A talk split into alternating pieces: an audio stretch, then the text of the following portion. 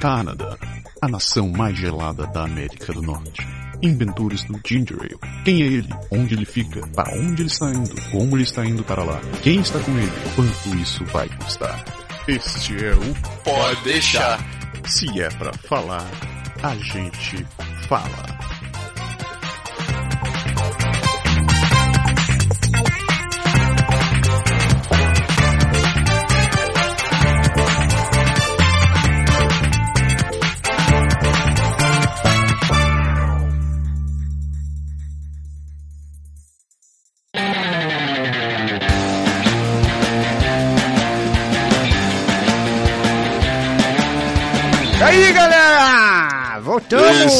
Estamos de volta. Exato, esse é o Pode Deixar, eu sou o Japa. E eu sou o Berg. E Lindo. Lindo!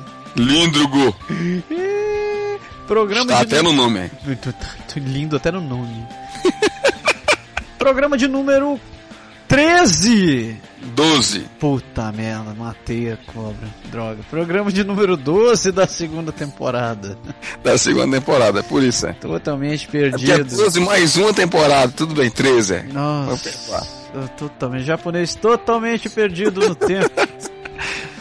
Pra É, não, isso é ele ia ser o 12, seu 13, seu 12, seu 13, acabou no final agora, nos últimos segundos do nosso briefing virando 12, é por isso, é. Não, co- como a gente tá conversando antes de gravar aqui, eu, eu estou de pai solteiro, né?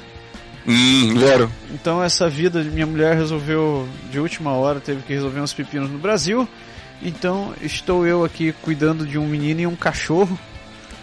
E de você mesmo, de Vossa Senhoria. Eu não cuido nem de mim mesmo, eu vou cuidar com... Isto tudo para dizer que a massa não fará parte do programa de hoje É.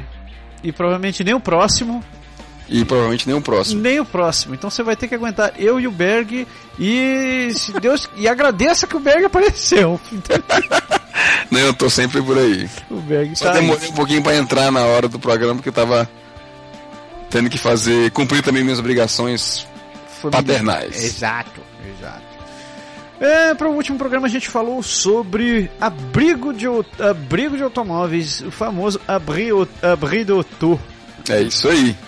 Você viu aquela história da, do quebra-pau de novo do, do Vasco com. Da, do Vasco, eu digo não, da torcida do Vasco com a torcida do Atlético. Infelizmente eu vi essa coisa, cara. Aquilo foi muito triste, cara. Eu vou, eu vou te dizer que eu fiquei muito decepcionado com Se tivesse algum comentário, assim, razoável para dizer alguma coisa, sabe? Que, eu, que me veio na, na cabeça quando eu vi aquilo na hora foi aquela foi assim, os indivíduos que foram identificados, sabe que a câmera pegou aí dessa torcida organizada que que a TV mostrou, que, é, que os fotógrafos pegaram, que saiu na, no, no site do Brasil inteiro, naquelas coisas. Eu acho que devia pegar a foto do cara mesmo assim, sabe, distribuir, fazer igual aqueles procurados, sabe, distribuir em todo canto assim, e dizer assim, ó, este ser humano, aliás, este indivíduo não se comporta como um ser humano. E devia evitar, assim, todo mundo que olhasse o cara, não, não entra aqui, não, não entra aqui. Nem em restaurante, nem não sei o que.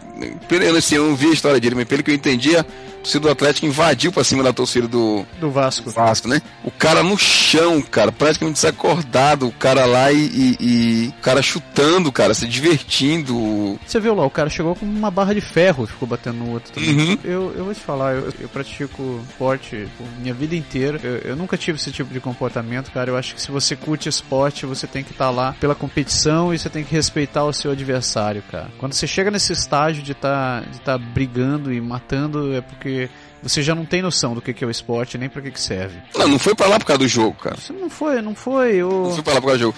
O que me chamou a atenção de falar, na verdade, foi a reportagem que eu li hoje à tarde, que as imagens até mostraram na TV, foi a história do pai, cara. do- Na hora que explodiu a, a, a briga, que as torcidas começaram a, a, a se pegar, Ah. no meio tinha um pai com um menino.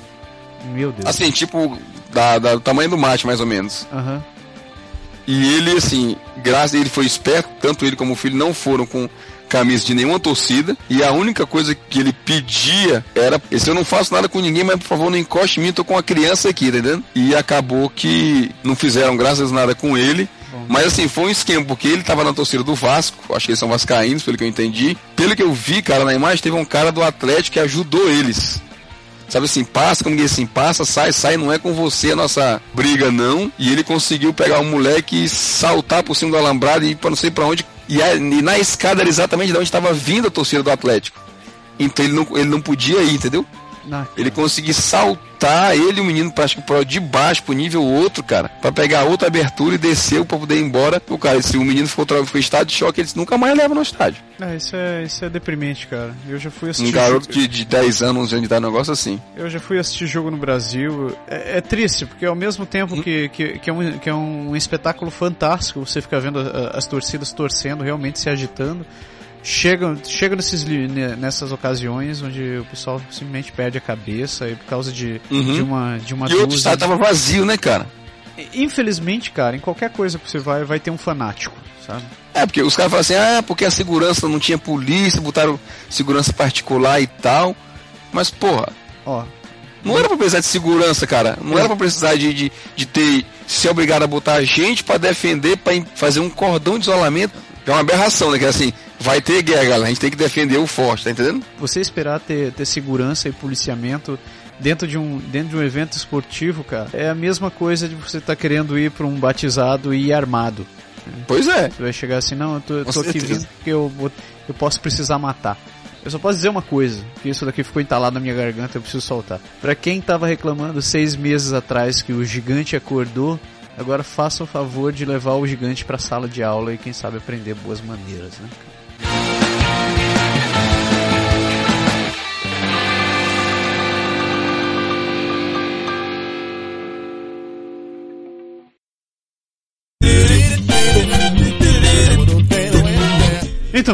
Comentário que a gente tem na semana é do Leandro de Paiva. É isso aí. Ah, olha só, é teu conterrâneo, eu vou deixar tu ler. conterrâneo lá. Manda ver. Então, Leandro vem lá do. Leandro, que é na sistema, vem lá do Ceará, lá de Fortal. Ele diz assim: Olá pessoal, passando para fazer o meu papel de bom ouvinte, que é parabenizar o excelente trabalho de vocês com o site e os programas. Muito obrigado. É isso aí. A série com o Tour das Cidades foi muito boa e os episódios sobre transporte na província também ficaram excelentes. Como ouvinte e várias edições e conhecedor de muitos podcasts famosos, posso afirmar que o nível de vocês só aumenta. Ui, Aí, beleza, tá vendo só? É. Tanto pela qualidade do áudio, como a atenção nos detalhes, abertura, vírgulas sonoras e tudo mais. Então, de parabéns. O bom humor de vocês fazem desse programa algo original e divertido. Por favor, traga a massa de volta. Ela agregou muito ao programa. Ela vai voltar. Mais um, né? Tá vendo só? É, não tem jeito. Quando comecei a ouvir vocês, eu já estava decidido a migrar para o Canadá, mas vocês me ajudaram a ampliar minha lista de motivos e cada motivação extra é sempre muito bem-vinda. Não vejo a hora de vender meu carro na certeza, na certeza em embarcar pelas, para as terras geladas. Pois as três horas que perco do meu dia e a decepção com a grosseria e loucura do trânsito aqui é apenas um de tantos motivos que levaram a essa jornada. Pretendo fazer um bom uso do transporte público para chegar em Quebec. Você viu, o cara é de Fortaleza, né? Tá, fazendo de, tá falando de três horas de, de per, perdidas no dia, decepção, essas coisas. Pô, Fortaleza não é São Paulo, né, cara? E o trânsito Fortaleza é caótico, realmente é, é... Aliás, Fortaleza, em termos de trânsito, daria um programa, mas a gente deixa isso para depois. obrigado, obrigado pelo trabalho de vocês. Ainda não, não, é uma Lamborghini, vocês ganham. Mas é gratidão de muitos brasileiros que buscam a vida diferente, novos desafios. Voltando por cá, meu estudo de francês, que no momento é o maior desafio da jornada. Grande abraço a todos. É isso aí, obrigado Leandro, meu nobre, valeu. Pô, eu Espero que você se livre logo desse, desse, desse, desse trânsito caótico daí de, de, de, Fortal. Pô, muito obrigado pelo e-mail, Leandro. Realmente é, é emocionante ficar recebendo essas coisas assim. Eu vou chorar. Show de bola. Muito massa. Mas é. Pô, valeu, cara. Realmente, realmente obrigado pelos comentários. O, o, a série do. A série sobre o tour das viagens no Canadá. O tour que a gente fez no Canadá pode não parecer, pode não parecer o cacete, realmente foi de sopetão, como todos os programas que a gente faz. Todos não, né? Quase. É, quase. A gente, quando, quando não dá. Quando a gente se programa, a gente pega aquele guardanapo na folha de boteco, a gente anota rapidinho algumas coisas. É, isso aí. Isso é um programa. Não, mas realmente a gente. Né, não foi a palhaçada à parte, a gente fez, fez um trabalho mesmo de, de ficar, pelo menos juntando informações que fossem úteis pra galera esse, esse, esse programa que a gente fez também sobre, sobre o transporte em Quebec e em Montreal. Não tem nada demais, foi simplesmente como todos os programas que a gente faz aqui, até aqui, são um reflexo de tudo que a gente viveu, a gente tem vivido aqui, que a gente tenta passar para todo mundo que escuta o programa, né? É isso aí. Tem- Pelo menos a galera que está ouvindo e que chegar por aqui não pode dizer, dizer que não estava sabendo, né? Exatamente, exatamente. Mesmo que a gente, a gente já tá ficando decanário aqui, né? Ali- Aliás, você já é um decanário Eu já nesse sou um decanário. Cacete, eu, tenho- eu me dei conta essa semana. e Eu, nossa, tem cinco anos que eu tô nessa terra. Pois é, cara, já tem 10 que eu tô nela. O tempo passa muito rápido. tempo- Muito rápido. Daqui a pouco, daqui a pouco você faz 10, eu faço 15, é rapidinho. Olha só, rapaz. Nossa, não me fale isso. Isso, isso, é, isso é até um, um- parte de um artigo que eu tô escrevendo pro, pro, pro site. Uhum. Aliás, obrigado pelo comentário sobre o site, Leandro. Nosso, nossos investimentos em 5 de 5 mil dólares em cima do desenvolvimento do site. São muito bem-vindos. É, mas o, o, o artigo que eu tô falando, eles falam um pouco do, do. como eu vim parar aqui no Canadá, né? Uhum. E eu tava lembrando, uma das, numa certa parte do texto, eu, digo que eu tenho ciclos de 15 anos, né? Porque meus, meus primeiros 15 anos eu morei em Belém, aí 15 anos depois eu morei em Curitiba, e eu tô nos primeiros 5 dos 15 aqui no Quebec, eu não sei pra onde eu vou depois. Daqui a mais 10 a gente conversa, né? Daqui a mais 10 você me pergunta, pra onde você tá indo agora já? Olha, Marte? Por aí, é. Não vai pra Austrália não, que é muito longe, viu? Não, não, a Austrália, a Austrália tem incêndio, cara, eu prefiro morrer congelado do que pegando fogo. É, né? Não dá certo. É isso aí. Leandro, boa sorte no seu estudo no francês e continue ouvindo o programa. Pra quem quiser fazer como o Leandro, quiser mandar seus comentários ou suas dúvidas e sugestões, não se esqueça, pode escrever pro podeixar.podeixar.com. Você também pode achar a gente pelo Twitter, pelo Facebook, pelo Instagram e aquele macaco voador que nunca chega aqui, mas agora tá no inverno, então coitado deve ter congelado. E, e é isso daí. Não deixem de escrever, não deixem de mandar suas sugestões e tal. Só tem um último comentário, Berg, Mande. que é um troço que eu tô devendo pra Adriane já faz algumas semanas. Olha aí. Que a gente se, se conver, quando, quando eu conversei com ela recentemente, já há cerca de um mês atrás, recentemente, ela, ela me falou sobre um site muito bacana que é o kiva.org. Kiva, Uhum. K-I-V-A.org.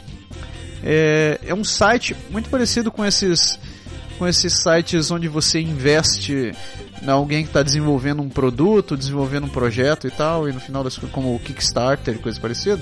Uhum. Só que o Kiva, ele tem como objetivo ajudar pessoas que estão que estão em nações em desenvolvimento ou que estão passando por necessidades e que precisam de um financiamento de alguém. Ele é parecido com o Kickstarter no sentido de que você manda o dinheiro para a pessoa. Mas você não, dó, você não dá o dinheiro. Esse é que é o interessante. Você empresta o dinheiro para as pessoas. E você escolhe o montante que você quer dar. Você quer dar 10, 15, 20, 50, 500 dólares. Você, você escolhe quanto, quanto você quer dar para aquelas pessoas. E o bacana é que o projeto ele é acompanhado de perto pela, pela organização do Kiva. E, eles, e, e quem trabalha junto com as pessoas sabe o que, que eles estão desenvolvendo. Sabem se aquele dinheiro está sendo bem investido, sabem que realmente aquilo tem um fundo, um fundo decente. E se você tiver o retorno, você devolve o dinheiro. E eles te devolvem o dinheiro. Isso que é interessante. Então, Que massa. são duas coisas bacanas. Você vê realmente que você está dando dinheiro, em vez de você estar pegando É, isso daí. não tem, você não tem um mané do outro lado da linha só inventando história pra ganhar dinheiro dos outros, né? Não, é realmente uma organização que pega essa grana, passa pro pessoal e eles mostram realmente que a pessoa conseguiu, conseguiu se melhorar. Então, fica aqui minha sugestão, e é da Adri, por sinal, que acesse o kiva.org, tem vários projetos por lá. Você pode ser padrinho da, da- de, de várias pessoas no mundo. E em vez de pense duas vezes aqueles 10 dólares, aqueles 15 dólares que você pensou em gastar no McDonald's uma vez no final de semana, você podia estar mudando a vida de alguém em algum canto no mundo. É isso aí, bem legal.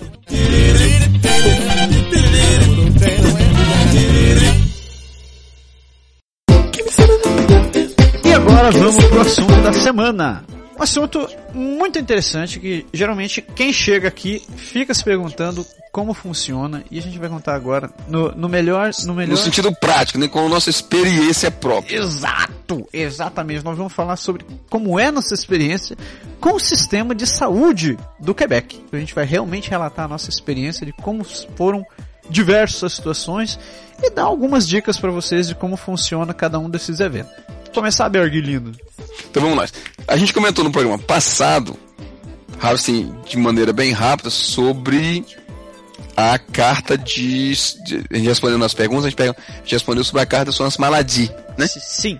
Que é o sistema do plano de saúde público que você se cadastra assim chega, e aí três meses depois, até no máximo três meses depois, você recebe a sua carta de seguro e essa carta dá direito a você a aceder, a ter acesso à maioria dos, dos serviços clínicos e médicos. Isso.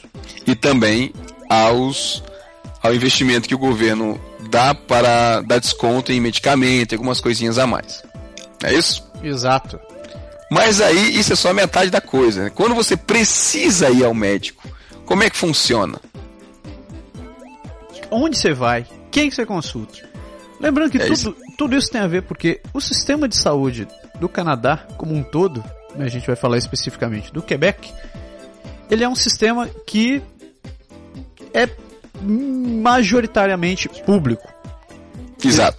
Existem clínicas privadas, existem é, consultas privadas, mas a grande maioria da população vai se consultar no sistema de saúde público, que é o Regido Assurance Maladie do Quebec, ou Isso. RAMQ.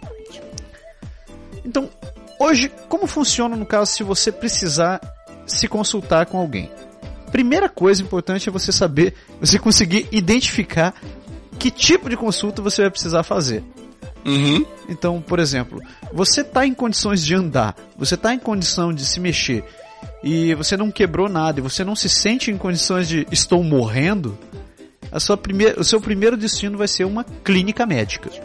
Né? Exatamente. Então, na verdade, a primeira coisa que você tem que fazer é identificar o seu grau de urgência, né?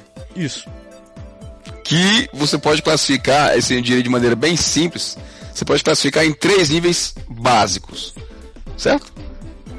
Você tá com aquelas doenças comuns, tipo, ah, teve uma febre, tem alguma coisa assim e tal.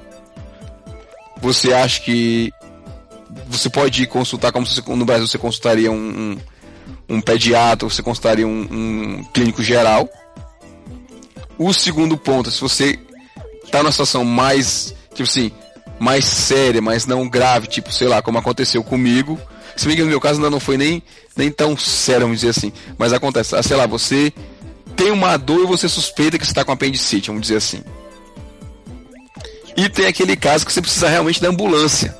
Que é o que você está incapacitado de se mexer. Ou se você está incapacitado e aí você tem que ligar lá para o 911 para poder o pessoal ir socorrer. Tipo, você tá na sua casa e alguém perdeu consciência e, ou você suspeita que a pessoa está num ataque cardíaco ou qualquer coisa que você não sabe que agir o caminho mais rápido é você chamar a ambulância e, e deixar o pessoal se ocupar da maneira devida. Vale lembrar que, por que, que a gente dividiu nesses três? E falando especificamente do 911, a ambulância e o serviço de 911 é, são pagos. Sim. Então, pense realmente avalie se você vai precisar desses dois, porque se você tiver num caso, num, num, faço, num, num como é que chama isso daqui? Num, num falso verdadeiro, num falso positivo, uhum. e você realmente não tem, não, o teu caso não seja tão grave, a ambulância vai chegar e eles vão te passar uma conta que hoje eu não sei quanto tá, mas eu acredito que deva estar em torno de 150 dólares que você vai dizer. Pelo menos, é pelo menos isso, com certeza. Tipo assim, se você sofre, assim, se você sofre um acidente, não, Deus me livre, se você sofre um acidente no trânsito, você fica preso dentro do carro lá. Vai vir polícia, vai vir bombeiro, vai vir ambulância, tudo. Essa ambulância você não vai pagar, esse é o serviço de urgência natural. Isso. Mas se natural, normal. Se você se você ligar pro 91 porque você acha que está passando mal e quer que a ambulância leve você para ser mais rápido, você primeiro os caras chegarem aqui, eles vão constatar que você não precisa. Eu não tenho a certeza que eles vão lhe levar, não. E nem que eles vão ser educados. Isso. E segundo, você vai receber a conta, não tem jeito. Você vai pagar o uso indevido ou mesmo que você chame por um caso de urgência devido, você vai pagar o preço da ambulância, não tem jeito. Para isso, se você não tiver certeza do que você tem, no Quebec existe o serviço da, do InfoSanté. Exatamente. Que é o 811. Não me clique no 9, é o 811. Exato, exatamente isso que eu ia falar. Você Então- liga no 8, é. É um serviço 24 horas por dia, 7 dias por semana. Que do outro lado da linha tem um profissional que vai poder te, te, te orientar no que que você pode fazer. Isso, que serve, que funciona basicamente como a gente vai falar um pouco daqui a, daqui a alguns instantes, como uma consulta virtual. Sendo que ela vai te dar orientações ou vai te dizer assim, ó, você deve realmente procurar uma clínica ou hospital, alguma coisa. Então você, quando você liga no 81, é uma enfermeira que atende. Ela te faz umas perguntas básicas. Se tiver no nível de conhecimento e capacidade dela, ela responde. Mas regra geral, quando você fala das situações que você está passando com seu filho ou com alguém, ela te deixa, ela te deixa em- na escuta na linha e ela anota todos os dados, ela passa isso para o médico, para um médico que está lá. O médico vai dar a situação a ela e ela vem te responder com o respaldo médico que é que as etapas que você tem que fazer. Isso. Então é um bom começo. Se você não souber, o que você tem, se você não tiver certeza se você deve ir para um hospital para ir uma fila de urgência, ou se você deve ir para uma clínica, ou se você pode simplesmente resolver alguma coisa com um chazinho na sua casa, ligue para um 811. Então Exatamente. é um bom ponto de partida para quem tiver perdido. Uhum. Outra coisa que é interessante é que alguns tipos de casos mais simples, do mais simples, do mais simples, você pode tentar ainda com o farmacêutico, Que tipo? que, que vai te dar, tipo, é, é, não sei, apareceu, sei lá, uma, uma, uma espécie de, de, Ah, de sim. mancha na sua pele. Aham.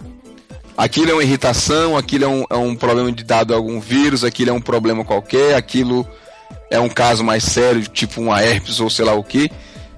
Você pode ir no farmacêutico que ele vai olhar. Se Assim, a, a maioria das farmácias aqui tem como um, um mini ambulatoriozinho. Você pede para fazer uma consulta, você mostra ao, ao farmacêutico. Sei lá, por exemplo, dar um outro exemplo. A pessoa está com um problema de, de hemorroidas É. você não precisa ir no médico imediatamente direto, entendeu? Você pode ir no farmacêutico e o farmacêutico ele vai dizer assim, ó, com esse caso, tu tá rindo de quê, cara? Só porque eu falei das hemorroidas, que pariu! O exemplo que tu dá. é porque você pode comprar um remédio na farmácia. Chega lá, Precisa. ô doutor, meu cu tá sangrando. Aí ele vai dizer, aí ele vai mandar você ir no médico, Puta que pariu. com certeza. Ah, desculpa, continua aí que eu vou rir. Vamos mudar o exemplo então, tá? Você é, tá precisando de um medicamento simples que vende na prateleira. Aham. Você pode se consultar com um farmacêutico. Certo? Sim, sim. Você precisa de, sei lá, de um creme para espinha, não sei, qualquer coisa. Você pode se consultar com um farmacêutico. Não, Não. precisa ir no, no médico diretamente. Mas é verdade, verdade que eu tive que. Até algumas semanas atrás começou a esfriar e eu comecei a ter uma alergia na pele que eu não sabia que diabos que era. E eu acabei indo no farmacêutico e ele recomendou uma. Ele me passou uma pomada que eu podia usar, que era. que era reação. Eu tava tendo uma relação, reação alérgica ao frio. Isso acontece bastante aqui. Então eu, eu não precisei ir no, não precisei perder meu tempo e ir no médico, o farmacêutico resolveu meu probleminha, né? Exatamente. Então, quando ele, pelo menos, ele vai dizer assim: Não, esse caso é um caso médico, não adianta você falar comigo, vai direto para pro médico, vai direto pra urgência. Mas em casos mais simples, ele pode tentar, você pode tentar pelo menos fazer a pergunta a ele, Pode crer. sabendo que você não vai conseguir comprar nenhum remédio, mas que você vai, é, é, ao menos, conseguir que ele te dê uma orientação para o segundo caso. Então, fica aí, você tem a farmácia, você tem o 811. Isso. E É isso? Quando você, quando, quando você vai parar numa clínica e quando você vai parar numa urgência no hospital? Então, na, assim, nos casos, nos casos que mais básicos que a gente, assim, que eu, no caso que eu já passei pela minha experiência, quando você tem uma criança muito novinha, né? Como eu tinha, tipo assim, meus filhos teve teve uma febre de 40 graus quando a gente, quando ele tinha, sei lá, acho que um ano de idade, uma coisa assim. Uhum. Eu não vou na clínica médica numa situação dessa, eu vou direto pra urgência. Tá. certo? Porque, assim, primeiro é muito novo, a gente não sabe o que é, e no hospital tem uma vantagem em relação à clínica médica, que, que ele pode. É, é, ele pode fazer um tipo um exame de sangue, uma coisa na hora, se ele julgar necessário, e você já. O médico vai poder te orientar um pouco mais, ou, ou pelo menos depistar o que, que pode ser e o que, que pode não ser. Depistar? Que palavra é. bonita, Tá vendo só? Se você. Se você. Existe. Se, não sei se nesse caso, não sei se nesse uso, mas você me entendeu. Então, se. Qual foi aquela do, do programa passado? Houveram. Houveram, pois é. Então, houveram depistagens que foram feitas pelo médico e você pode. E você pode. Aliás, falando de houveram, vou abrir meu parêntese, né? eu achei, artigo, é, eu achei o artigo do professor Pasquale. Ah. Que diz que houveram existe. Houveram existe? Existe, e eu provo. Porém. Porém não no sentido de ter ou existir quando você está usando o verbo haver. Cacete. É porque, é porque a, tem, tem outros sentidos, uns sentidos gramaticamente bem assim, esdrúxulos, outra palavra bonita, tá vendo? Bem tá. esquisitos mesmo. E aí você pode usar o houvera, mas o sentido não tem nada a ver. Que aliás, se o cara falar o houvera no outro sentido, você vai achar que tá errado também. Puta merda, tá, chega, chega. E outro, então voltando, fecha o parênteses. Volta. Então, como eu tava dizendo, então num caso assim, eu acho que você pode ir direto ao, ao à urgência, a gente vê muitos bebês lá na, na urgência quando a gente vai.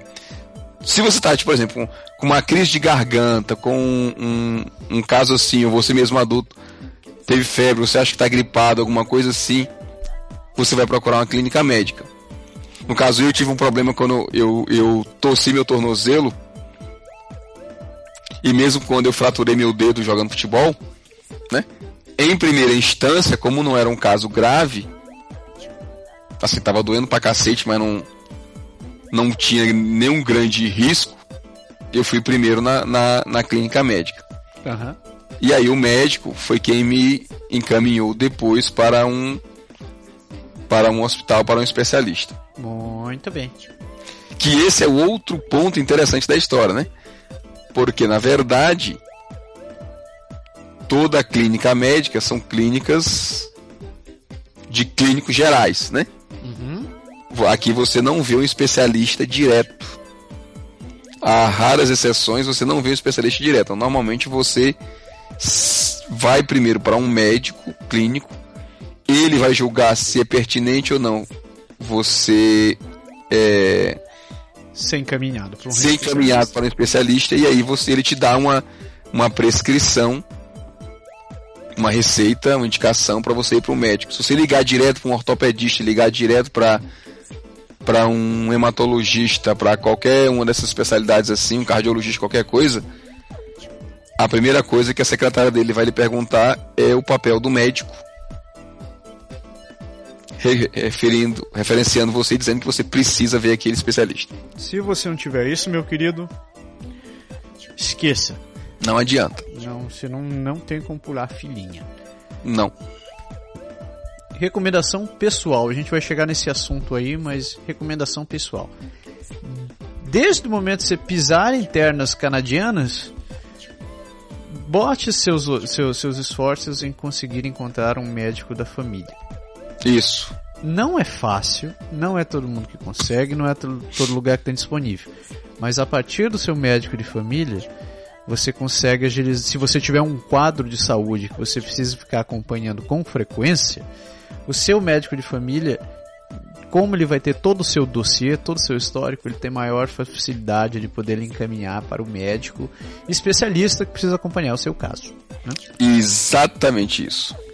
Então, já que a gente começou a falar médico de família, a gente pulou a parte do. A gente atropelei a parte do hospital e coisas parecidas. Eu vou falar o meu caso do médico de família, porque eu sou um dos caras, eu sou um dos cidadãos que tem um problema, tem, tem uma questão de saúde e precisa ficar fazendo acompanhamento com frequência. Então, nós, bala. nós tivemos muita sorte, porque quando a gente chegou aqui, nós conseguimos o, conseguimos uma médica de família bem próximo de onde a gente morava, em uma clínica que estava sendo aberta naquele tempo. Olha só quanto tempo já faz, velho. Aquela... A Praça uhum. estava abrindo. Então, naquela época, minha esposa ligou, descobriu que a clínica estava sendo aberta, descobriu que tinha uma médica que estava aceitando, é, aceitando novos pacientes e pegou minha esposa. E a partir dela, ela disse: Ó, oh, tenho um marido, tenho um filho, você pode aceitar também. E o médico, ele tem um limite de pacientes que ele pode atender. Sim. E a médica aceitou. Então, hoje, eu, minha esposa e meu filho temos a mesma médica de família. Por que... Aliás, aliás se você me permitir, esse exemplo seu é exatamente o que acontece com a maioria das pessoas hoje. Eu acho que a forma realmente mais fácil de você achar um médico de família é você ficar ligadão com alguém que tem médico de família ou você ficar ligadão nas clínicas que estão abrindo nas notícias e tudo, porque é exatamente isso que faz acontecer assim, você se candidatar a, a, a ser paciente do médico de família, que é isso que acontece. Exato. Então, por que que é, no meu caso eu tive um eu tive um problema eu tive um problema de saúde há, há vários anos atrás e eu preciso ficar fazendo acompanhamento anualmente para ver para ver como está o estado do meu corpo este corpo lindo maravilhoso que vos falo. Então a partir da minha médica de família ela ela faz todos os, os exames de sangue todos os exames correlatos que precisam ser feitos Uhum. E no, no, no, segundo ano que a gente estava aqui, ela notou que tinha algumas variações que eh, deveriam ser encaminhadas a um especialista. E foi graças a isso que a gente conseguiu um, um, um, um que eu consegui um especialista em tempo bem curto. Uhum. Então, e aquela época foi realmente curto, foi uma questão de algumas semanas. Então, é, se eu tivesse, se eu tivesse essa, essa questão de acompanhamento e eu tivesse procurado um médico por conta própria, talvez o, o, o, o médico que eu tivesse ido que fosse numa clínica numa clínica uma clínica médica ele não tivesse tanta é, tanta disponibilidade para encontrar um especialista em tempo em um curto prazo de tempo quanto for, quando quanto a gente conseguiu com a médica de família Uhum. Então ela já tinha dados que comprovavam meu histórico e blá blá blá blá blá blá e foi bem mais fácil. É, isso aconteceu com a gente também, foi mais ou menos parecido. No nosso caso, assim, primeiro a gente teve um amigo nosso que foi um, um, um eu acho que foi um casal colombiano, foi um casal, nosso nome peruano, não lembro agora, mas foi um dos, dos, dos, casais latinos amigos que a gente tem, que a gente falando sobre a história de ir na clínica, essas coisas, e ele falou, ah não, eu, a gente se consulta com um médico tal, que é lá, que é o, o médico lá em São Solvá, Dr. Guilherme, e ele, ele aceita pacientes novos. Uhum. Aí, bom, a gente não tem médico de família, então a gente foi atrás. Que na verdade, assim, a gente tinha, a gente teve um primeiro médico de família, a gente, assim que eu cheguei, a gente conseguiu um, foi até uma surpresa, uhum. que foi no CLC. Eu morava em Limoalho e no CLC de Limoalho tinha uma médica lá que pegava. Só que ela pegou, cara, e a gente fez a primeira consulta com ela. E ficou naquela cena, você volta no ano que vem e tal, pro check-up aquelas coisas todas, tava só eu e minha esposa ainda na época. Uhum. E a mulher se aposentou. que beleza! É, ela se aposentou e ela colocou. Assim, ela passou o nosso dossiê para uma outra médica novinha, recém-chegada. Uhum. Lá, por coisas do destino, a gente não foi muito com a cara da, da médica nova, não, sabe? Uhum. Porque isso é outro um ponto, assim, você precisa de um médico de família, mas você não é obrigado a, a aceitar o que lhe dão. Você vai ter uma. A questão da médica, você precisa de uma boa. De uma boa relação paciente médico. Você precisa se sentir bem, confiante com aquele médico, senão não, não adianta, né? É qualquer coisa você precisa ter um assim, pra, Isso, para dar, pra dar um, um, outro exemplo rápido, a gente quando foi. Quando a minha, a minha esposa engravidou do, do nosso primeiro filho, a gente começou a ser seguido por um médico no hospital. E Assim, a gente, acho que nem ele foi com a cara da gente, nem a gente foi com a, com a cara dele. Porra, que massa. Foi bem assim, sabe? tipo, a tia assim, muito. É, ele sempre atendeu bem, mas a gente não gostava do jeito dele, nem do jeito que ele, que ele fazia as coisas. Uhum. E aí, procurando, a gente acabou encontrando a, a clínica de médicos que atendia lá no, no São Sanfara da Cissa, foi o que levou a gente a, a, a ficar... Então a história do médico família, a gente não bateu a cara com a mulher e a gente ficou sem médico de família um bom tempo. Sim.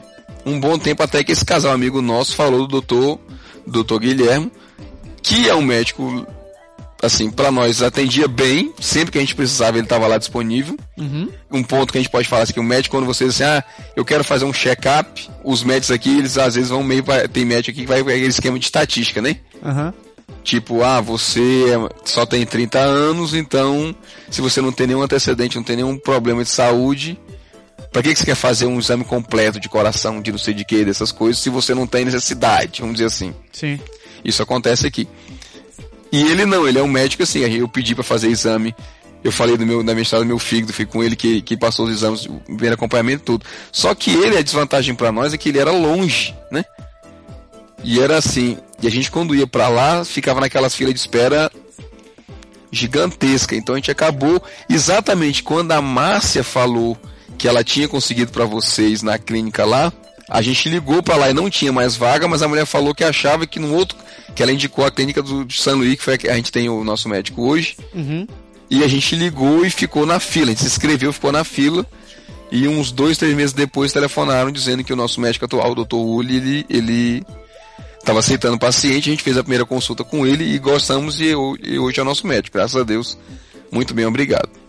Vamos falar de uma consulta médica, assim, falando, falando bem. Assim, você, você perguntou no começo, onde é que você vai? Você vai para a clínica, você vai para urgência, você vai na, sei lá, na farmácia, qualquer coisa. Se você vai numa clínica médica, como é que funciona? Então, sei lá, teve sua crise de garganta e você foi na. resolveu ir na clínica médica. Tem dois tipos de atendimento numa clínica, né? Exato. Você pode ir com rendezvous ou sem rendezvous.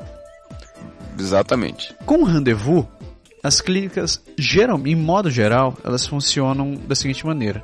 No começo do mês eles abrem as, as agendas dos médicos e é o período que você tem para ligar para poder agendar uma consulta e verificar a disponibilidade dos médicos. Algumas clínicas atua, atualmente, que nem essa que, eu, que a gente tem o médico na Praça de la Cité, você consegue fazer o agendamento também pela internet. Mas isso, isso é um. Isso eu estou citando só, só no caso dessa clínica. De modo geral, o funcionamento básico é você liga para a clínica e você verifica se você pode ser atendido. Ele vai- eles vão te dizer quando vai ter atendimento, às vezes você vai ter sorte, às vezes você não vai ter. Isso. Se você tem um médico de família, você vai marcar direto com esse médico, né? No teu caso, a tua clínica tem cantos que funcionam um pouco diferente, porque, por exemplo, aqui para pra Sanford tem clínica já que você faz um é uma clínica que eles dizem que é sans rendezvous, tipo, sem consulta pré-agendada, mas que você liga no dia para agendar um horário naquele dia mesmo para você ver um médico, um clínico geral. Para evitar que você se apresente na, na clínica e fique 4, 5 horas esperando na fila. Outro lance sobre as clínicas sem rendezvous é que, mesmo as sem rendezvous, elas têm um limite de atendimento médico. Sim. Então, por exemplo, você vai, você pode chegar numa clínica e eles atendem, por exemplo, 20 pacientes num período. Quando isso acontece, infelizmente a realidade é você Não tem que adianta ser o 21 primeiro. não adianta ser o vigésimo primeiro. Você tem que chegar cedo. E às vezes o cedo é mesmo antes da clínica abrir. É, isso acontece muito no final de semana também, né? Tem, tem uns períodos que eu vou recomendar que você não vá numa clínica se você puder. Que é geralmente depois que esfria e finais de semana. Assim, na verdade eu tenho uma opinião um pouco diferente da sua. certo? Há Fala. controvérsias, mestre. Pelo menos é pra gente aqui. O que acontece? Eu diria assim, 10 horas da manhã, 5 horas da tarde, você tá atrasado para a clínica. Você vai esperar bastante. Porque 10 horas da manhã, todo mundo que chegou na hora que a clínica abriu, Tá sendo atendido. cedo, tá sendo atendido, você vai ficar no final da fila. Isso, entenda-se lá para as duas, três horas da tarde. E a partir daí, se você chegar às 5, a galera que chegou de 10 para frente até meio-dia, uma hora da duas horas da tarde, vai ser atendida até as 6, 7 da noite. Então você chegando às 5 horas, você vai literalmente pro final da fila, filho. A não ser que você deu uma sorte, como já aconteceu com a gente, de você passar na frente da clínica assim, olhar pro estacionamento e não ver praticamente nenhum carro. E você olhar assim e dizer, é feriado hoje. Não. Então vamos, pra, vamos, pro, vamos hospital. É, vamos na clínica e tá estranho. E você chega lá e realmente tem três, quatro pessoas sentado. Parece que naquele dia, hum, por milagre eclético e heterogêneo, não tinha ninguém doente. Mas o que você falou tem razão. O final de semana, eu concordo com você, só tem um comentário.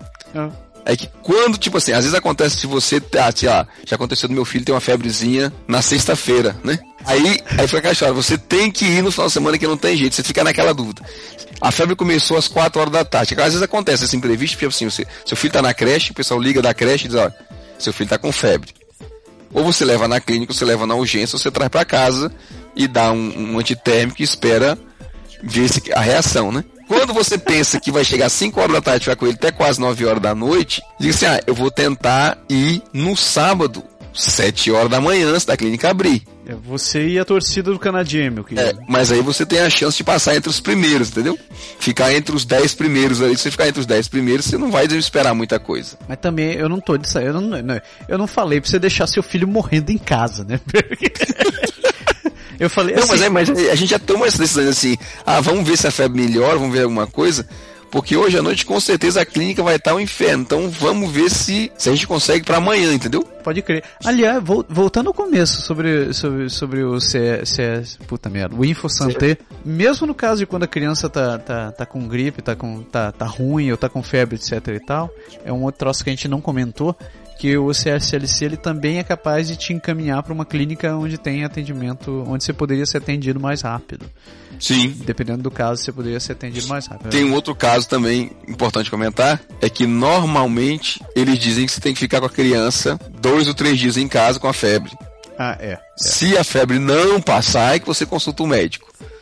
Obviamente, eu não estou dizendo que isto é coisa para brasileiro. Eu, meu filho tem febre, na mesma hora eu vou pra, direto para a clínica. E aí quando a mulher pergunta, eu digo desde ontem.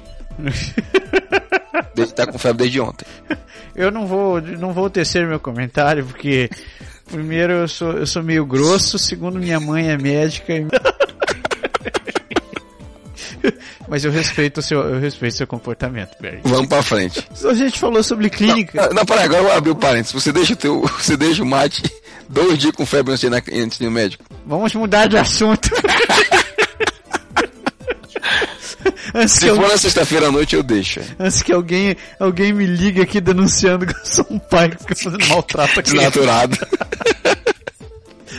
Não, eu tô falando assim, mas a gente faz também, dependendo do caso, tipo assim, tem uma febrezinha normal, 38 graus, 8,5 e tal, coisa assim, a gente segura a onda, com certeza. Não, não assujar assim, deu febre de 40 graus, eu não espero nada, amigo. Vou direto pro hospital, vou direto na clínica, não quero nem saber. Um dia, um dia, o dia que você estiver doente ou que você estiver com alguma coisa ocupada, eu vou fazer um programa monólogo no melhor, no melhor momento autista e eu vou contar um pouco da minha vida, vocês vão entender por onde vem minha grosseria. É, vamos pra frente. Vamos então vamos lá, você chegou na clínica, certo? Isso. Como é que funciona? Você chega na clínica, você vai pra fila, você vai ver se ainda tem vaga para atendimento, como o Jabo falou agora há pouco. E aí você vai esperar para ser visto primeiro por uma enfermeira. A enfermeira ela vai fazer uma triagem, ela vai pegar as tuas informações, vai tirar a temperatura. No caso dos adultos, ela tira a pressão, ela vê a oxigenação, dá um monte de dados. Ela pega os seus sintomas, as coisas todas, adiciona tudinho no seu, no seu dossiê médico. E aí você volta para a sala de atendimento para esperar ser visto pelo médico. Normalmente, quando você é visto pela enfermeira, já está nos próximos 10, 15 minutos para você ver o médico, entendeu? Geralmente você chega na, na clínica fica esperando sua vez, né? Uma hora, duas horas, três horas, o tempo que, que for de espera. E quando eu digo três horas, são realmente três horas lá sentado, olhando para aquela televisãozinha que só passa propaganda. Leve o celular, leve o carregador, instale joguinhos que você vai precisar. iPad, essas coisas todas, exatamente. E aí, quando você vê a enfermeira, a enfermeira encaminha, vai para ela o teu dossiê e direto vai para o médico. E aí você vai, o médico te chama para para você ver, ele repassa, normalmente ele repassa os médicos nas, nas clínicas que eu já fui. Ele repassa o dossiê que a enfermeira falou. Na verdade, você conta a história toda de novo, não sei para que você contou para a enfermeira, mas é assim, né? e aí você começa o teu atendimento, tratamento que pode demorar de 5 minutos a 10 minutos. Ah, não, acho que vai mais, né? Até 20, 25 minutos, dependendo do caso, depende do médico. Depende da situação, depende da sua doença, um monte de coisa, mas é por aí. O médico, o médico que está fazendo, que vai lhe atender numa clínica médica, ele, ele, ele respeita um certo padrão de atendimento que ele é obrigado a passar realmente pela triagem. Por que que existe a tal da triagem? Então, independente se você for numa clínica ou se você estiver num hospital, a triagem existe para identificar o nível de gravidade do seu caso. Então, não, não se sinta ofendido ou, ou, ou menosprezado se por acaso você chegar para ser, atendi, uh, ser atendido e você notar que existem outras pessoas que passaram na sua frente. Provavelmente quando isso aconteceu. Você não está sendo enrolado, não é? você não está sendo enrolado. Não comece a quebrar o lugar ainda. Provavelmente as pessoas passaram na sua frente realmente tem um caso mais grave que o seu. Então, é gente que está com uma pedra no rim, está com gota, com a hemorroida que o Berg falou agora há pouco. E, e... É isso, isso você vê bem mais claro. Na clínica é um pouco difícil você ver porque você fica num local pequenininho e com muita gente e você sabe que uma espera de três horas, você é meio difícil você controlar quando é você e quando não é você. Mas no hospital isso fica, que você está falando fica bem claro. Você vê realmente que você chegou e o cara que chegou depois ele passa na tua frente. Pois é. Já que a gente começou a falar no hospital, mas já pegando a carona no que eu estava falando sobre triagem, o hospital ele tá, ele tem, trabalha muito forte com esse conceito de triagem. Então, não é raro você ver gente no hospital esperando 5, 6, 7 horas, 8 horas até no hospital. 10! 10, né? dependendo do caso, bem mais. Porque provavelmente o caso que você tem, que você foi se consultar no hospital, você poderia ter resolvido numa clínica. Provavelmente, estou falando assim, né? Não quer dizer que, que sempre vai ser o caso. Às vezes você seja daquele cara que está realmente segurando a dor ou que teu sintoma realmente não seja tão óbvio quanto parece ser. Como foi o caso de um amigo nosso que foi parar no hospital, que estava com uma apendicite, mas acabou não recebendo a, a devida atenção e que só não, só não esmagou a, a, cabeça de uma enfermeira porque a dor era realmente monumental e ele não conseguia se mexer. Mas existem casos e casos. De modo geral, o hospital, de novo, ele vai trabalhar em cima desse conceito de triagem. Se você ficar esperando ali e você notar que realmente você está ficando, já passou das 8 horas, eu te recomendo fazer duas coisas. A primeira é reavalie você mesmo se realmente o seu caso você não poderia estar resolvendo em casa. E segundo, se o teu caso for realmente muito sério, aí agora é um conselho pessoal do japonês, não vá querer dizer que, que, que isso daqui eu recomendar você fazer. Mas se o teu caso realmente for muito sério, vá lá e brigue, brigue pelo seu caso. Chegue e diz, olha, eu tô morrendo, essa porra vai me matar, eu não consigo ficar em pé. Eu tô, não, não me aguento mais. Mas isso é verdade. O que você está falando tem, tem todo sentido, porque eles falam assim, você, eles às vezes você. Que no hospital é o inverso da clínica, né? Na clínica você demora pra cacete pra você ver a enfermeira, mas quando você vê a enfermeira. Você tá pra ser atendido. Você tá pra ser atendido. E aí ela manda teu. Teu, teu dossiê pra frente. Teu dossiê pra frente. Quando você vai no hospital, assim que você chega no hospital, nos primeiros 10 minutos, 15 minutos, no máximo, você vê o enfermeiro. É. Você vê o enfermeiro. E a triagem é feita instantaneamente. Daí pra frente, dependendo, como você falou, do nível, você vai cair para assim. Tem gente que chega atendimento imediato, entendeu? Eu já cheguei, eu lembro uma vez eu, eu, eu comecei a sentir uma, uma dormência na mão e uma palpitação no, no, no, peito e eu, sei lá, eu pensei que, que eu podia estar tá tendo um ataque cardíaco. Tá merda. E, mas isso aconteceu mesmo. E aquela história. Ai, eu não sou doido para ficar julgando se eu tenho, se eu não tenho, se eu tô tendo, se eu não tô tendo ataque cardíaco. Se tratando de um ataque cardíaco, não, não um caso simples, entendeu? Uhum. E aí eu fui pra. Eu se vou na clínica, se não, vou direto no hospital. E eu fui na, na urgência do hospital na época. E eu cheguei lá, assim que entrei na triagem, chegaram minha senhora. Eu não sei se deveria estar aqui, mas eu tô sentindo dormência na ponta dos dedos, meu braço tá assim, eu tô sentindo a palpitação. E na dúvida eu vim ver vocês. Uhum. E ela fez, não seja por isso, meu amigo. Ela se, assim, tira a sua camisa, deixa aqui na maca, ela deitou, ela já puxou o equipamentozinho do eletro, ela mesma, enfermeira, inclusive. Uhum. E ela já me, me, me tacou aqueles eletrodos, aquelas coisas tudinho. E enquanto ela ia conversando comigo para fazer as perguntas e fazer meu dossiê, ela já foi medindo ali o elétrico e tal, e ela já ia olhando. E eu acho que ela viu aparentemente assim que tava mais. tava normal. Você não tava morrendo. Não tava morrendo. Não era um caso de, uma, de um ataque cardíaco realmente. Pelo menos assim, à primeira vista, né? Aham. E aí ela me, me fez ir pra espera e, e- e- e eu fiquei. Mas até que eu passei realmente rápido. Mas é diferente se eu chegasse e tivesse dito, olha, que eu tô com uma febre, ou com uma gripe, ou com uma coisa assim, eu teria caído num caso normal e teria ficado lá pro fim da fila, né? É, por que que, por que que eu dei o exemplo do cara de você ir lá e brigar? Porque assim como aconteceu com você, aconteceu comigo também. Eu, por conta de todo o meu histórico médico, eu tenho, meu organismo é meio bizarro. Literalmente bizarro. Um dia eu desenho e faço um show de fantoches pra explicar como é que ele é bizarro. Mas eu fui, a gente foi pro hospital a primeira vez que, que eu tive uma crise aqui e a gente acabou indo pro hospital.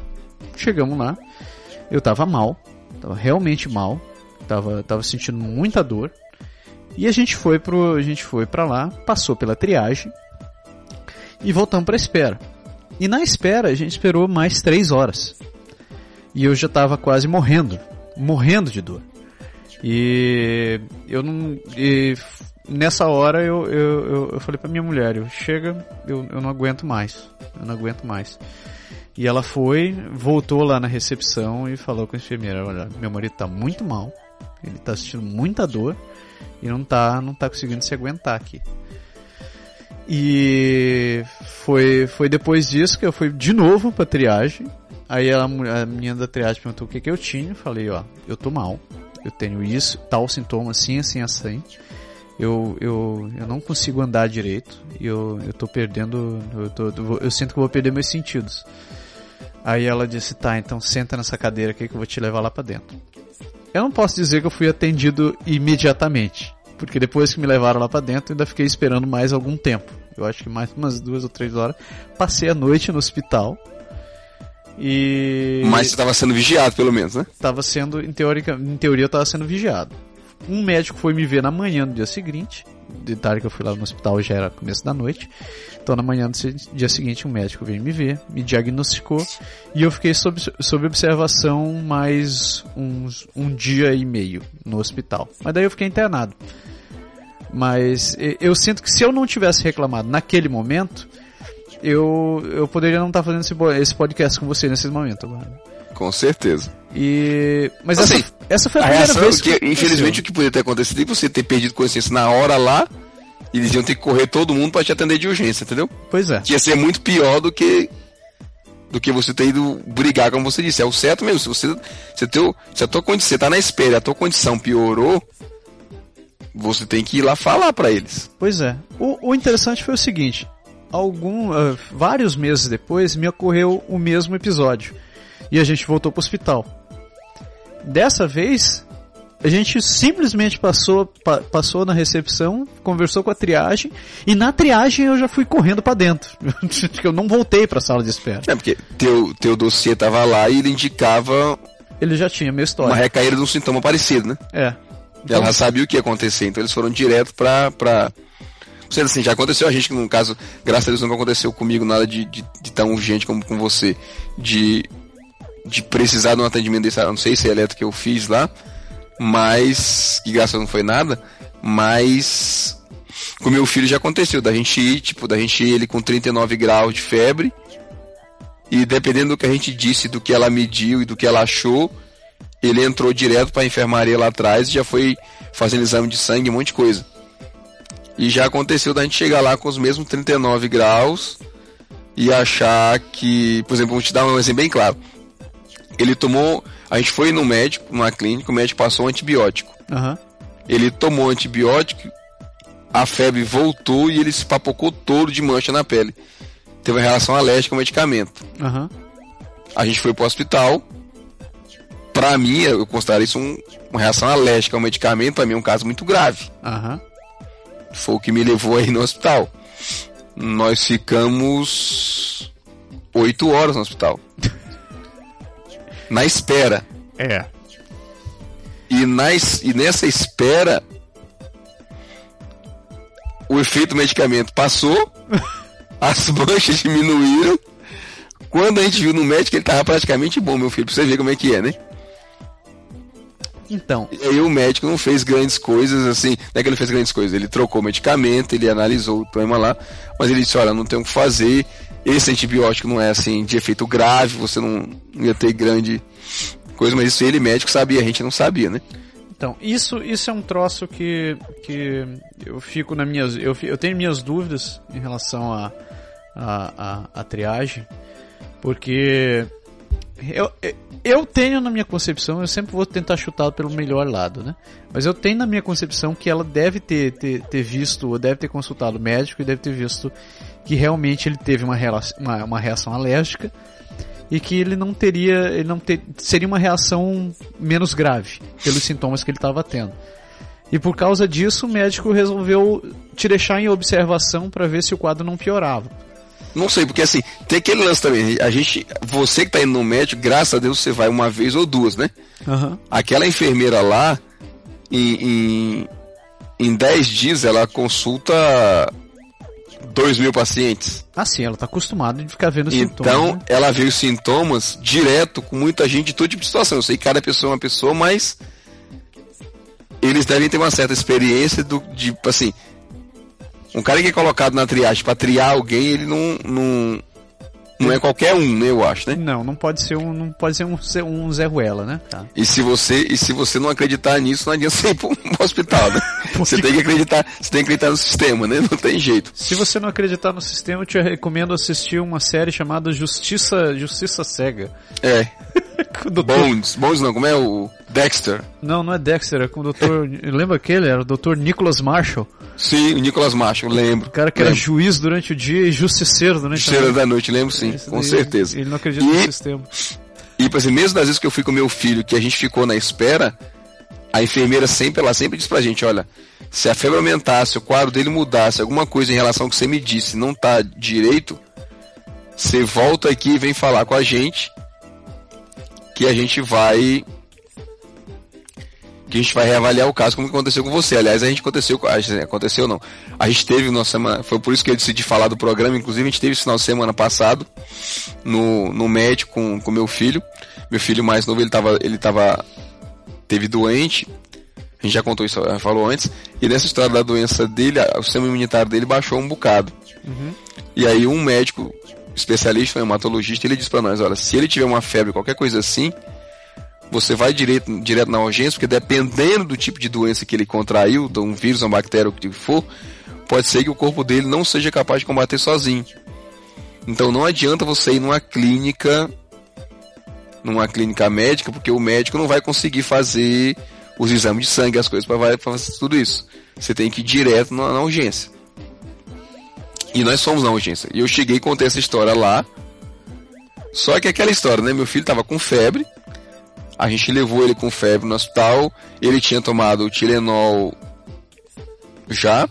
E quando a gente chegou lá, ele tava. Assim, ele não tava saltando e dando cambalhota, mas estava quase, entendeu? Uhum. O remédio fez efeito. Então ficou naquela de assim. A enfermeira olhou pra gente e disse: anotou tudinho lá, ela anotou, eu vi, ela anotou no dossiê do dermatologista, quando a gente estava saindo da sala, eu percebi que ela falou assim, ah, você é, é, me traz o dossiê dele completo para cá, pra gente poder analisar, já vamos mandar pro médico. Mas ela comentou assim, é, mas o estado dele agora tá assim, bem assim, bem normalzinho, né? Ela fez uma piadinha assim, ele tá ativo, ele não tá apagadão e tal. Quando ela disse isso, eu disse, eita, nós fomos triados lá no final agora na história, né? Puta que pariu. Mas eu ainda contive aquela falsa esperança de que as coisas iam ser diferentes, entendeu? Conclusão, nós chegamos ao meio-dia no hospital e saímos de lá às 10 da noite. Que delícia. Pra encurtar a história. que delícia. Não é bom? Beleza, hein? Ah, deixa eu ver, a gente falou sobre hospital, falamos sobre médico, falamos sobre consulta médica. Isso. Na clínica, só um detalhezinho, que é a história da, da, do medicamento, que eu não tenho pra falar, que eu acho interessante, porque no Brasil não funciona, pelo menos até onde eu, saí, onde eu sabia, né?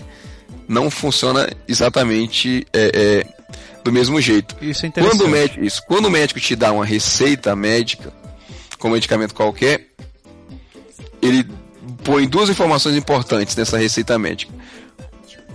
Óbvio, ele fala do medicamento, dosagem, aquela coisa toda, mas ele diz é, se você pode renovar esse medicamento por mais tempo. Tipo, você vai tomar esse medicamento por três meses. Então ele, ele, ele calcula que você compra a quantidade de comprimidos para um mês, então você compra para um mês, dois meses, três meses, ele renova mais duas vezes a tua, a tua receita. E a outra coisa que ele anota é a quantidade exata de medicamento que você precisa. Então, se ele diz você vai tomar, sei lá, tal antibiótico duas vezes por dia durante 10 dias, conta simples, são 20 pílulas. É isso que você vai ter quando você for na, na farmácia, né? Isso. E se você precisar continuar esse tratamento, tomando esse medicamento durante seis meses, um ano, aí é que vem uma coisa muito interessante. Que o farmacêutico é realmente um cara que cuida do seu, do, do seu dossiê. Sim, Sim, você tem um dossiê no, na, no, na farmácia. Na farmácia. Como funciona? Bom, você vai lá, é, por isso que é importante você escolher uma farmácia e sempre continuar indo lá porque é mais fácil para o farmacêutico identificar o teu, o teu dossiê e, na eventualidade de uma necessidade, isso já aconteceu com a gente também, mesmo que o seu, o seu, o seu medicamento tenha acabado e você não tenha conseguido uma consulta médica, o farmacêutico, de posse do seu dossiê, ele é capaz de te liberar a medicação, pelo menos por um período que vai diminuir os teus sintomas. Né? Até que você consiga ver um médico. Exato. Então, como funciona? Você vai numa clínica, digamos, é, uma clínica. Você foi numa clínica, o médico te aceitou um medicamento, você vai ter que ficar tomando isso por dois meses. Então você vai pegar essa receita, vai numa farmácia, vai chegar lá se, e, e vão perguntar se você tem um dossiê ali. Se você não tiver, eles vão abrir no balcão mesmo, vão pedir teu nome, telefone, endereço, bababá, bababá. E daí você apresenta sua receita. Da pode da receita, o, o, farmacêutico vai pegar e vai dizer que já vai te retornar as coisas. Você aguarda um pouquinho e logo em seguida ele te chama. Te chama no balcão. E aí é um primeiro, uma das coisas que eu mais é, aprecio aqui em relação ao Brasil. O farmacêutico, naquele momento, ele não vai simplesmente te entregar as caixas e dizer 20 reais. Ele vai pegar aqueles medicamentos que você tem, vai te chamar num canto separado e vai te entregar uma folha dizendo, ó, você está tomando esse medicamento, esse medicamento, esse medicamento. O medicamento A pode te dar reação alérgica desse tipo, o medicamento B pode te dar secura na boca. Para isso eu estou colocando tal medicamento aqui. Se você precisar, você toma isso daqui. E tal medicamento você tem que tomar assim, assim, assado. Não tome sem comer, ou tome antes. Não. Evite de tomar álcool, etc, etc, etc. Guarde na geladeira. Guarde na geladeira. Ele vai realmente ler o rosário com você inteirinho e vai te explicar como você vai ter que tomar aqueles medicamentos. Feito isso, ele vai te entregar. Só, só, só um pequeno detalhe. Ah. Você vai falar da etiqueta agora ou não? E aí eu ia falar da etiqueta. Então fala. É exatamente então, isso. Feito isso, ele vai te entregar um medicamento. E detalhe, eles não fazem que nem no Brasil que eles te entregam geralmente, né? De modo geral, eles não vão te entregar a caixa do medicamento lá e vai dizer, ó, toma aí, quando acabar você guarda e joga fora. Como o Berg falou, eles vão te dar a quantidade que você vai precisar para tomar. E isso vai vir num vidrinho, que é um vidrinho à prova de crianças, e onde vai ter uma etiqueta. Na etiqueta vai estar o nome do composto do medicamento, a quantidade de, de, de, de pílulas que tem ali dentro, o seu nome, o nome do seu médico e o número de vezes que você pode, que você tem direito, uh, que está no seu dossiê que você pode repetir aquela medicação. Por que isso? Se você tiver que tomar um medicamento durante 60 dias, ele não vai te, te entregar uma porrada só, os, os, digamos, duas vezes por dia, não vai te entregar uma porrada só 120 comprimidos. Ele, vai te, ele pode chegar e escolher te entregar um vidro a cada 15 dias, ou um vidro por mês. E se ele, se ele resolver te entregar um vidro por mês, no primeiro vidro vai estar tá lá é, Lindoberg Gonçalves, médico Massaro Rocha, medicação é chupacilina de picascaba, vai estar lá, número de repetições, uma. E foi tu que me receitou isso? Fui eu que te receitei isso. E amigo, hein? Com todos igual a você, cacete. Então o Berg vai, vai tomar o primeiro vidro daquele negócio. Quando Vou nada tem perigo, vai pro lixo direto. Picacilina vai pro, vai, vai pro lixo direto. É. Quando acabar Trocarei de médico. Foi a última vez que o consultei, ele olhou. Acabando o vidrinho de picacilina, o Berg vai voltar na farmácia. Morto de vontade, doutor. Louco. E vai dizer, olha, doutor, acabou. É isso aí. Aí a médica, a, farmacêutica vai olhar e vai perguntar seu nome, seu endereço, vai dizer, você quer qual medicamento? Ele, você vai dizer, eu quero tal. Ela, tá bom, você espera. Então, da segunda vez que você estiver pegando só a repetição, ela vai te entregar o vidrinho, igual a primeira vez, só que com uma, o número da repetição que você está tomando esse medicamento. E se for a última vez, ela vai dizer, você não pode mais voltar aqui com esse com essa receita, ela não vale mais. Tipo assim, ele, ele botou duas vezes, você vai tomar duas vezes. E depois disso você precisa ir a um médico de novo pra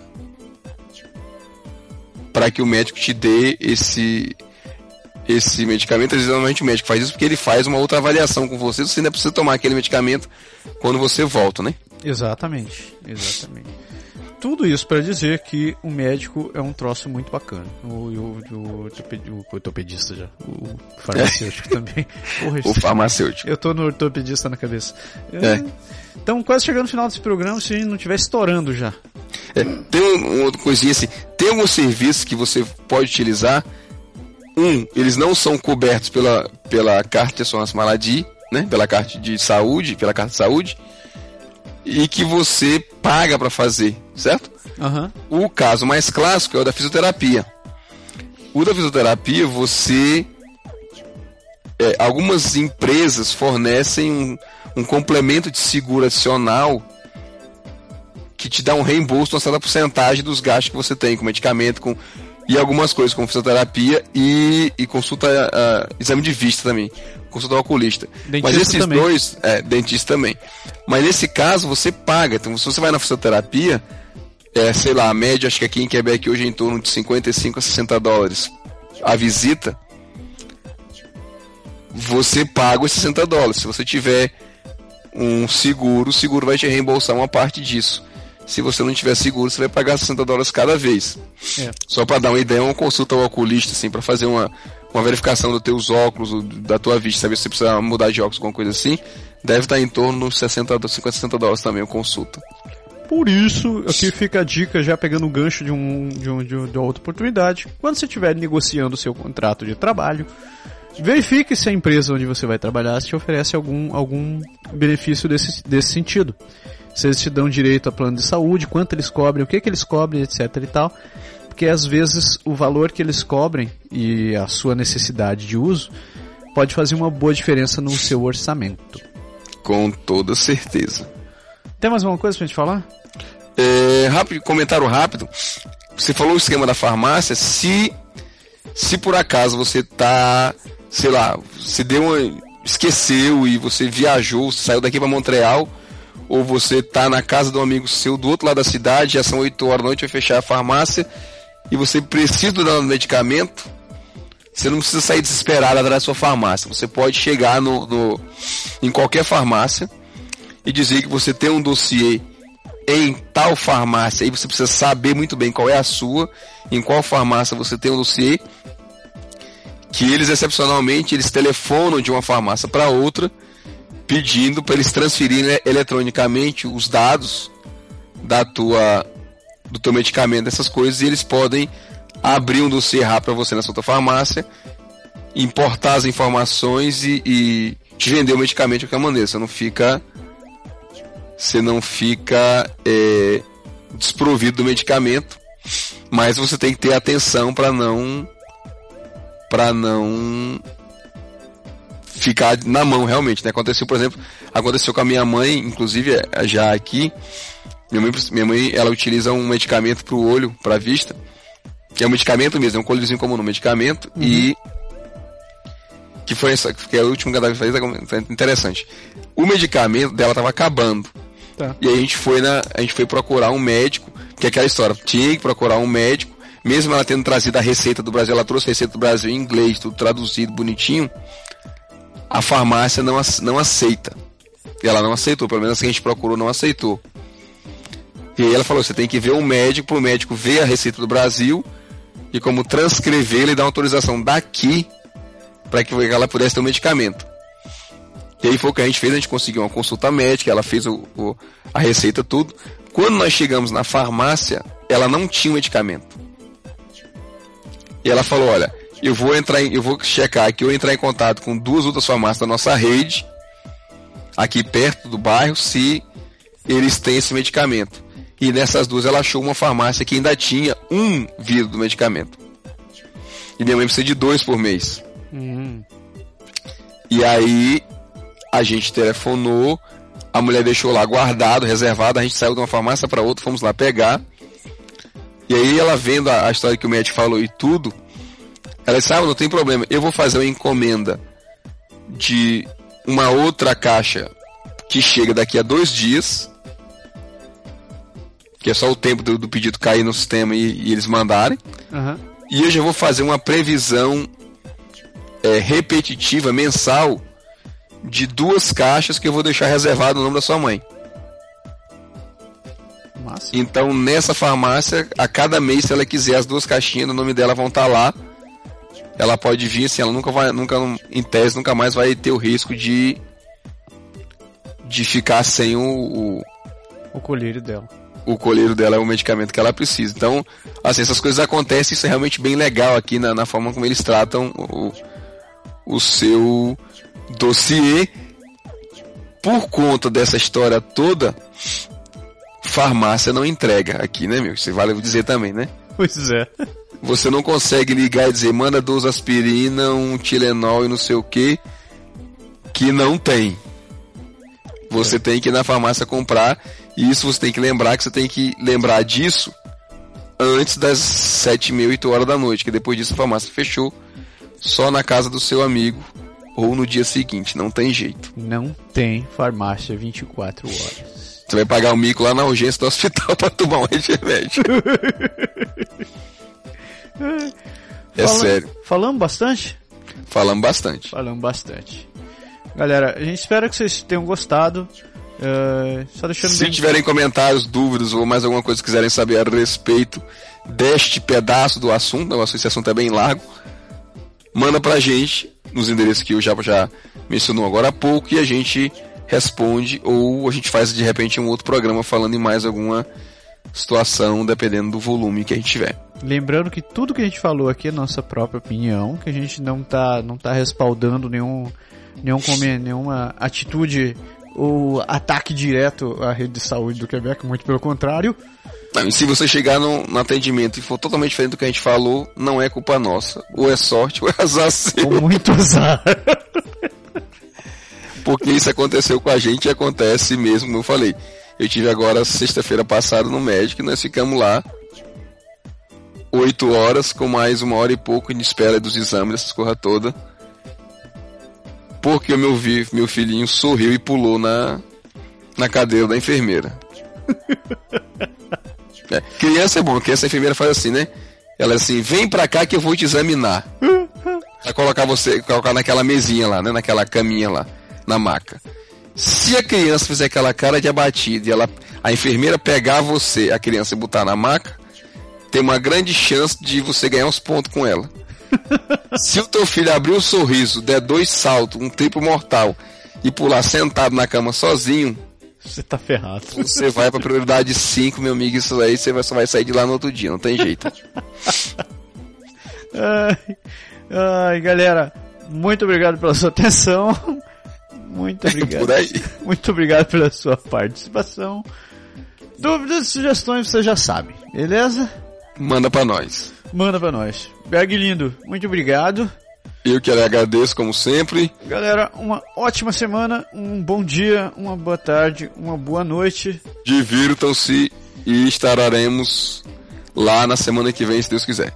Até lá. Até já. Tchau. Tchau.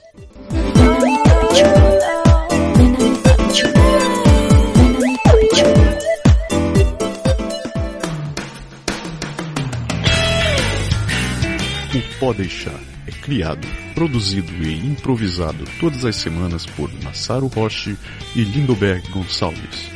O Deixar foi gravado e produzido em Quebec City, Canadá. Envie seus comentários e sugestões para podeixar.podeixar.com ou acesse nosso website www.podeixar.com ou ainda nossa página no Facebook